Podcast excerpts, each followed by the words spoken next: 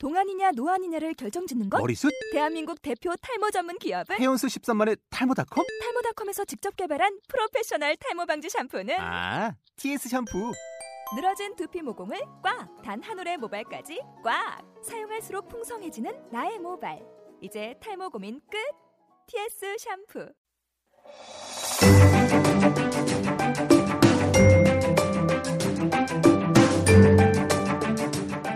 웅진 지식하우스와 노블마인의 책을 살짝 맛보세요. 미리 듣는 오디오 샘플북, 책 읽어주는 에디터.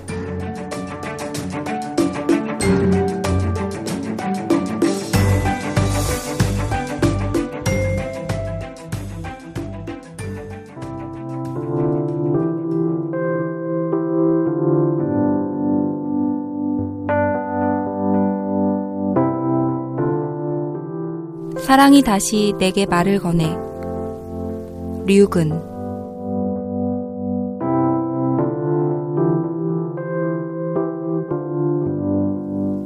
외로워지기에 참 알맞은 날씨다.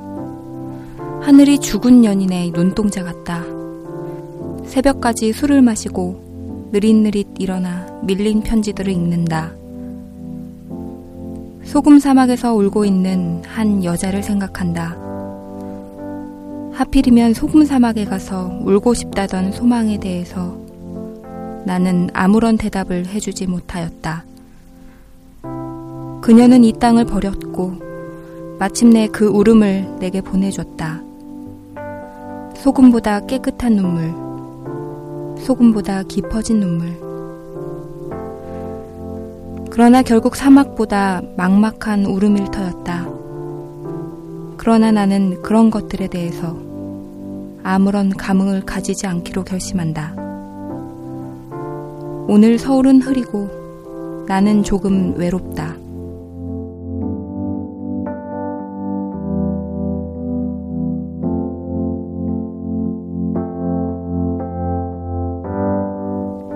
이 새벽에 울고 싶은 사람도 있다. 이 새벽에 울고 싶은데 꾹 참는 사람도 있다. 모퉁이를 돌아서 드로프스 하나 잘 견딘 소녀처럼 맑은 뒷모습도 비스듬히 있다.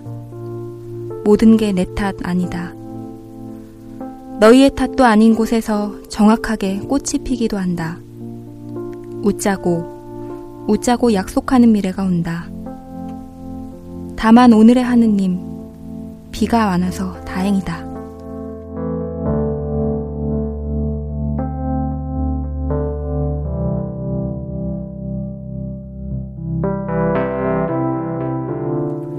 어제는 많이 아팠고 오늘은 조금 아프다.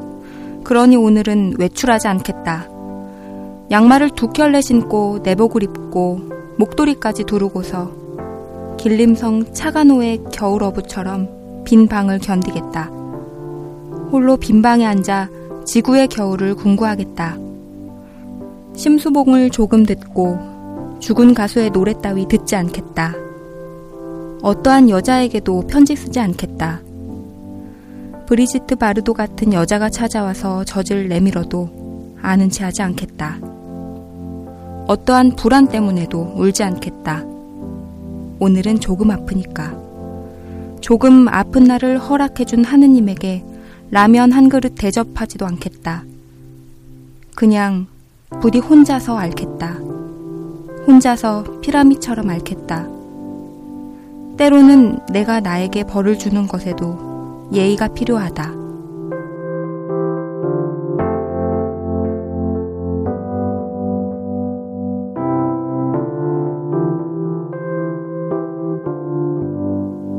기찻길은 왜 슬픈가? 문득 울고 싶어질 때마다 기차가 지나가서 내 막막한 눈시울 위에 간이역을 짓는다. 우체국은 문을 닫고 돌아보니 아, 오늘은 토요일. 아무도 오지 않는다. 기차는 지나간다. 울고 싶어질 때마다, 울고 싶어질 때마다 지나간다.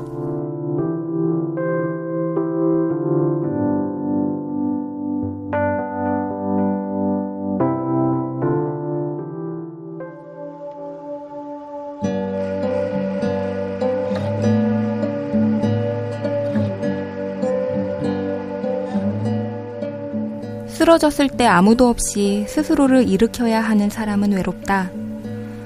높은 곳에서 쓰러지는 사람, 깊은 곳에서 쓰러지는 사람, 먼 곳에서 쓰러지는 사람은 외롭다.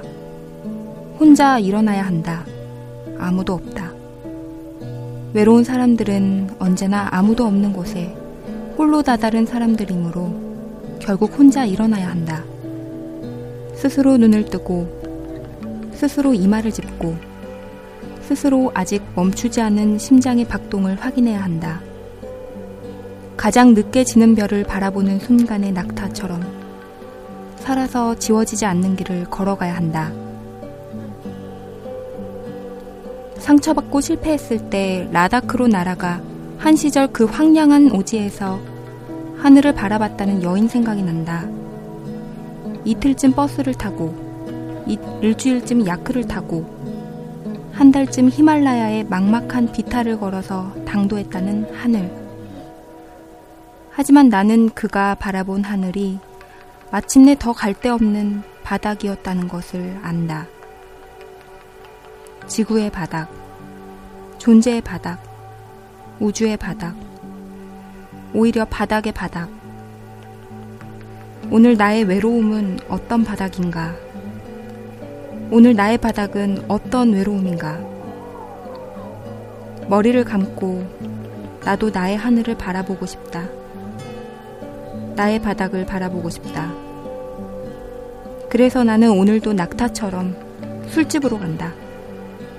나보다 더 외로운 애인 하나 꼬셔서 술 마시러 간다. 술잔 위에 동그라미 그리러 술집으로 간다. 그러니 외로운 애인이여 너의 바닥을 내게 들켜다오. 나도 너에게로 가서 너의 바닥이 되고 싶다. 우리들은 모두 바닥이 되고 싶다.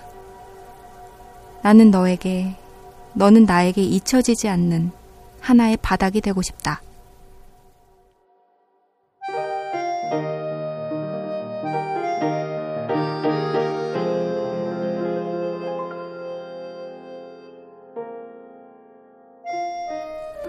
이 나이에도 몽정을 하나, 몽정할 여자를 모색하나. 꿈에 전지현이랑 밤새 논일었다. 아주 죽고 못 사는 사이였는데, 꿈에서도 전지현은 얼마 뒤 결혼을 앞두고 있는 여자였다. 그래서 더 애틋하고 안타깝고 살뜰하게 시한부 소녀에게 순정을 바치는 소년처럼 마음을 내어 사랑하였다. 사랑하지만 보낼 수밖에 없는 이 비극의 베스트셀러 서사를 70년대식 하이틴 영화 버전으로 존엔 촌스럽게 알아냈다. 전지현은 원치 않는 결혼을 앞둔 여자답게 눈물로 눈물로 내 가슴에 안겨 하염없이 깨어보니 꿈이었다. 쓸쓸하고 비애롭다. 내 꿈엔 왜 아무나 노크도 없이 입장하는가? 계약도 없이 출연하는가?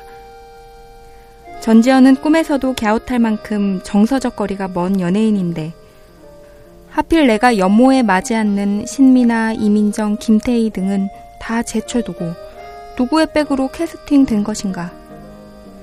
맨날 술 처먹고 엎어지는 놈 꿈에는 아무나 막 들어와서 영화 찍고 그냥 막 시집 가고 그래도 되는 것인가? 깨어보니 날이 흐리다. 오늘은 약 5mm의 비가 내린다고 한다.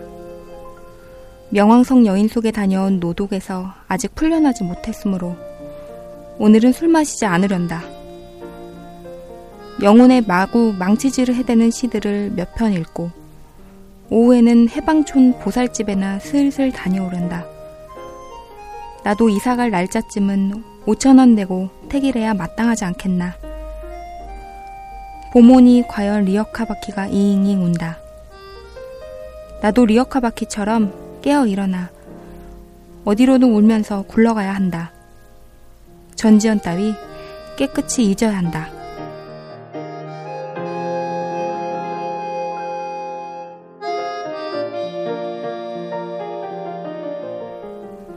여자의 거짓말은 아름답고 깊은 병이다. 나는 이런 잠언과 예언들을 여자들에게서 배웠다. 어떤 어여쁜 시인을 깨운 장르가 식물이라면 폐인 류근을 깨뜨린 장르는 단연 여자였다. 식물과 여자 사이엔 그러므로 시인과 폐인이 서식한다. 그녀를 사랑하면서도 나는 그녀의 눈빛과 숨소리에서 야소를 느꼈다. 잘 봐라. 애소가 아니라 야소다. 그녀의 야소는 틈나는 대로 나의 순수를 핥히고 능멸했다. 호시탐탐 침몰시켰다. 꽃처럼 피어서 야수처럼 조졌다. 알면서도 속아주고 알면서도 죽어주는 게 사랑이다. 나는 또한 이런 잠언들과 예언들을 여자들한테서 배웠다. 어머니는 사랑하지 않는 남자에게 여섯 명의 아이를 잉태당했고 충청북도 중원군 엄정면 토산리 불악 출신 내 친구 이화이미는 이발소에서 외간 남자들 머리에 감기며 남편의 도박 빚을 24년째 갚고 있다. 알면서도 잉태당하고 알면서도 갚아준다. 다시 그녀를 만나 알면서도 속아주고 알면서도 죽어주는 시절이 왔으면 좋겠다. 세렝게티의 얼룩말처럼 도망다니다 결국엔 눈을 뜨고 내장을 뜯기는 환희가 도래했으면 좋겠다. 그러나 아 옛날은 멀기도 하지. 옛날 애인은 또 어디서 어떤 거짓말로 지구의 사막을 젖은 별로 옮기나. 나는 왜 명왕성에서 미래의 상처를 추억하나. 뒹구는 돌은 언제 잠이 깨나. 애인의 매독은 언제 완치되나. 로트레아몽의 낯술은 언제 그치나. 이런 날 꽃들이 자꾸만 암내를 풍기는데 시잡자는 시 읽으며 시가 오지 않는 강의실에 시 팔러 가야 하는 나도 참 좋은 앤 시시한 인생이다.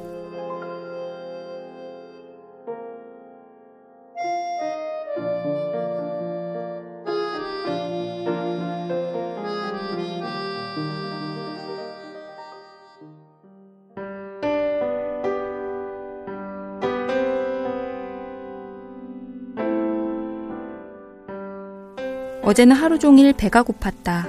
먹어도 먹어도 배가 고팠다.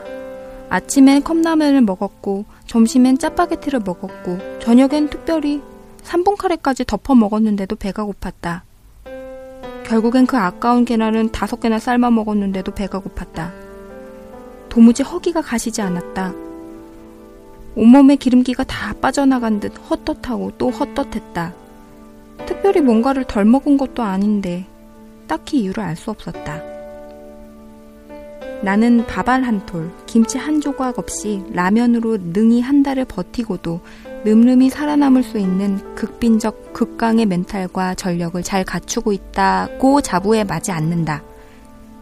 그런데 어제는 참을 수 없이 배가 고팠다. 눈물이 찔끔 날 만큼 배가 고팠다. 괴이하고 괴기로울 만큼 배가 고팠다. 이상하고 아름답게 배가 고팠다. 주인집 아저씨 자전거라도 뜯어먹고 싶을 만큼 배가 고팠다. 치사하지만 옛날 애인들에게 전화해서 안 먹는 고기라도 좀 사달라고 애원하고 싶을 만큼 배고팠다. 아, 조는 배가 고팠다. 곰곰 돌이켜 생각건데 원인은 어제 도서관에서 돌아오는 길에 본 어느 집 담장에 매달려 있던 호박넝쿨이었다. 그 호박잎과 호박꽃 어린 봉오리를 보는 순간 어머니의 된장찌개가 본능처럼 떠올랐던 것이다. 불 끄기 직전에 호박꽃 어린 봉오리를 넣고 끓인 어머니의 된장찌개. 별다른 재료를 넣지 않고도 영혼까지 깊이 깊이 어루만져 주던 어머니의 그 된장찌개. 호박잎 쪄서 적수여 먹으면 더 안심이 되던 된장찌개. 아, 나는 몹시도 어머니가 그리웠던 것이고, 돌아가고 싶었던 것이고, 결국 외로웠던 것이다. 가난하고 외롭고 높고 쓸쓸한 내가 고파서 어쩔 줄 몰랐던 것이다. 어머니의 된장찌개는 이제 이 지상에 없다. 호박꽃이 천만 번 피고 져도 이 지상에 없다. 나만 이 거친 지상에 떨궈진 잎사귀처럼 남아서 배가 고프다. 목맥이 송아지처럼 배가 고프다.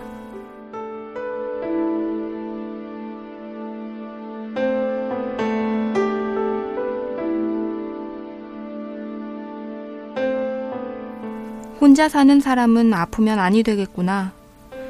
며칠 전부터 심하게 오른쪽 악관절이 아프더니 그것만의 문제가 아니었다.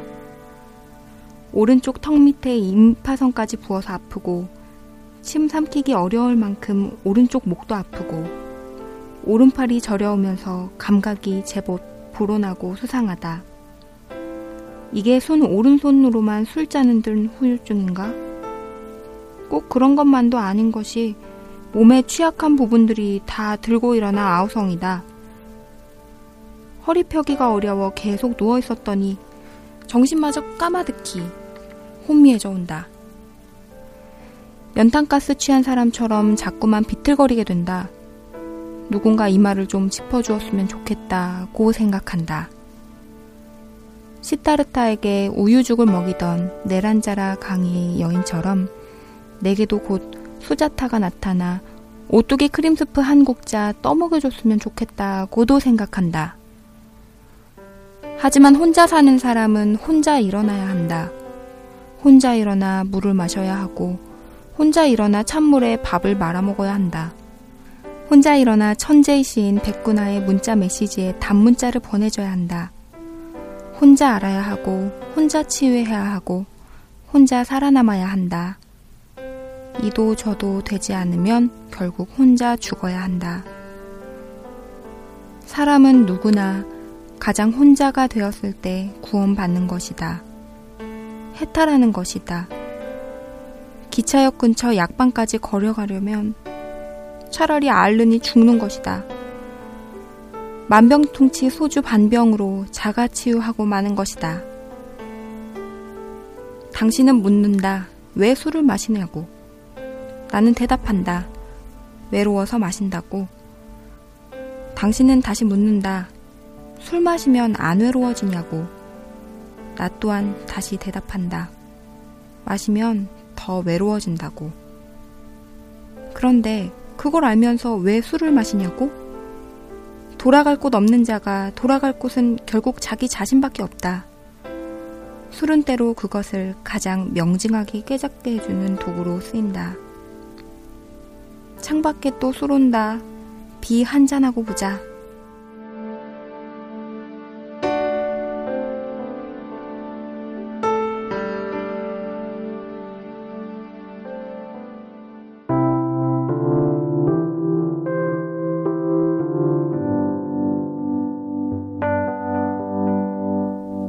읽어야 할 책이 너무 많은데 오늘은 버려야 할 애인들이 더 많아서 꾹 참는다. 어제도 나는 꾹 참았고 내일도 나는 꾹 참을 예정이니까 읽어야 할 책들은 더 많이 매우 펄럭일 것이다. 생각해보면 하느님도 버리거나 버리지 않아야 할 것들 때문에 책 한 줄 읽지 못하고 생애 여름과 가을을 겨울과 화요일을 알뜰하게 보내었을 것이다. 그래서 날마다 나쁜 문장을 필사하는 늘 만나 교회 앞 커피숍 아르바이트의 21살 처녀처럼 날로 발랄이 구원을 꿈꿨을 것이다. 그러나 하느님도 나 같은 놈을 한남동 기린 당구장에서 만나면 내 친절한 표정에 물들고 싶어서 짜장면을 배달시키고 싶지 않았을까? 자꾸만 읽어야 할 책들이 쌓이는 세월이 조금은 지루해진다. 아무 애인이나 막 버리고 싶은 세월은 하느님에게도 곤란해서 내게 전봇대 같은 약속을 들판마다 세워두고 싶었을 것이다. 그래봤자 하느님과 읽어야 할 책들 꾹 참는 나 사이에 애인 하나 없다면 무슨 추억으로 우리는 더 사나운 광야를 구할 수 있을 것인가? 그러므로 이 모든 농담이 붕붕 떠오르는 새벽을 우리는 무엇으로 해장할 수 있을 것인가? 아, 아멘.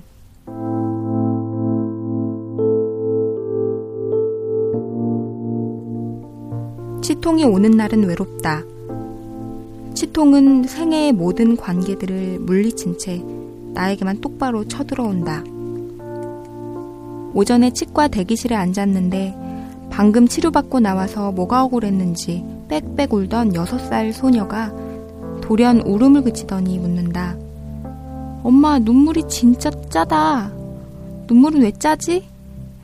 나는 저 엄마가 눈물은 왜 짠가에 대한 대답을 과연 한민복 시인처럼 할 것인지 다른 버전으로 말할 것인지 몹시 궁금하여 조바심을 내며 귀를 기울였다.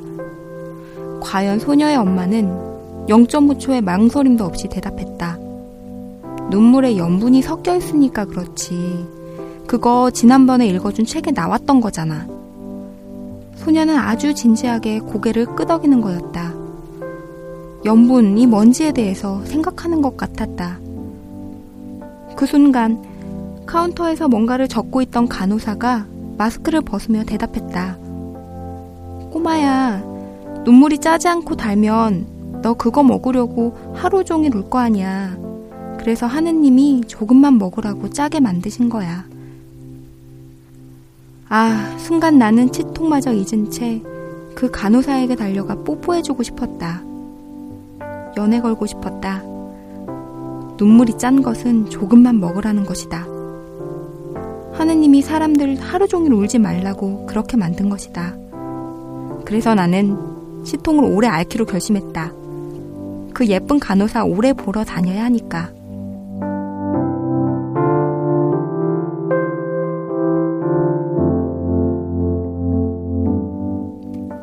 이렇게 고추처럼 매운 날, 누군가는 천막에 웅크려 있고, 누군가는 길바닥에서 전단지를 추스르고 있고, 누군가는 언손으로 혈서를 쓰고 있고, 또 누군가는 조서를 쓰고 있고, 또 나아가 누군가는 유서를 쓰고 있다면, 아, 나는 고용된 적이 없으니 해고당한 적 없고, 이력서 쓴 적 없으니 정규직과 비정규직으로 나뉘어 차별당한 적 없고, 월급으로 산 적 없으니 처음부터 대출 이자에 쫓길 일 없고 싸운 적 없으니 기소당할 일도 없고 어떤 희망에도 복무한 적 없으니 절망할 것도 없고 정의를 믿은 적 없으니 불의한 세상에도 울것 없고 없다면 오늘의 나의 잠자리는 평화로운가 오늘 나의 실내 온돌은 이토록 쾌적한가 나는 나를 위해서 기도해도 되는 건가? 나는 나를 위해서 라면에 계란 하나를 풀어도 되는 건가? 나는 나를 위해서 비타민 두 알을 먹어도 되는 건가? 나는 나를 위해서 이래도 되는 건가? 눈 뜨자 창밖에 겨울광이 저러고 있다. 쨍쨍한 고요가 가슴을 쓰다듬는다. 다 괜찮다고. 나는 이제 동쪽으로 가는 완행버스를 타고 겨울바다에 가야겠다. 라키 하이타이 한 봉다리 사서 그 바다에 온종일 흐려진 영혼과 옛날을 빨아야겠다. 그러면 겨울바다는 조금 슬퍼져서 내 상처를 천천히 울어주겠지. 그러나 나는 그 울음에 아랑곳 없이 다시 세상 쪽으로 돌아서리라. 세상이 베푸는 더 큰 상처 속에서 오래도록 위로받을 거니까. 가난한 사람들에게 겨울은 살아있는 것만으로도 고통과 형벌일 테지만, 때로는 이토록 가혹한 추위가 나처럼 영혼의 짐바지가 헐거워진 사람들에겐 채찍과 회초리가 된다.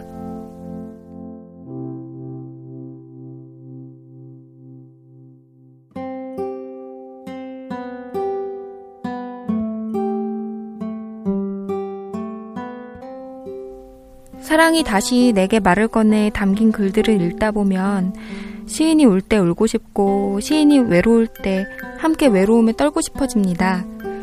시인이 술을 마시면 그 술잔을 함께 기울이고 싶어지는데요. 시인 류근이 겪은 고통과 상처, 아픔과 외로움에 솟한 사랑의 언어를 만나보시기를 바라겠습니다. 저는 편집자 김지영이었습니다.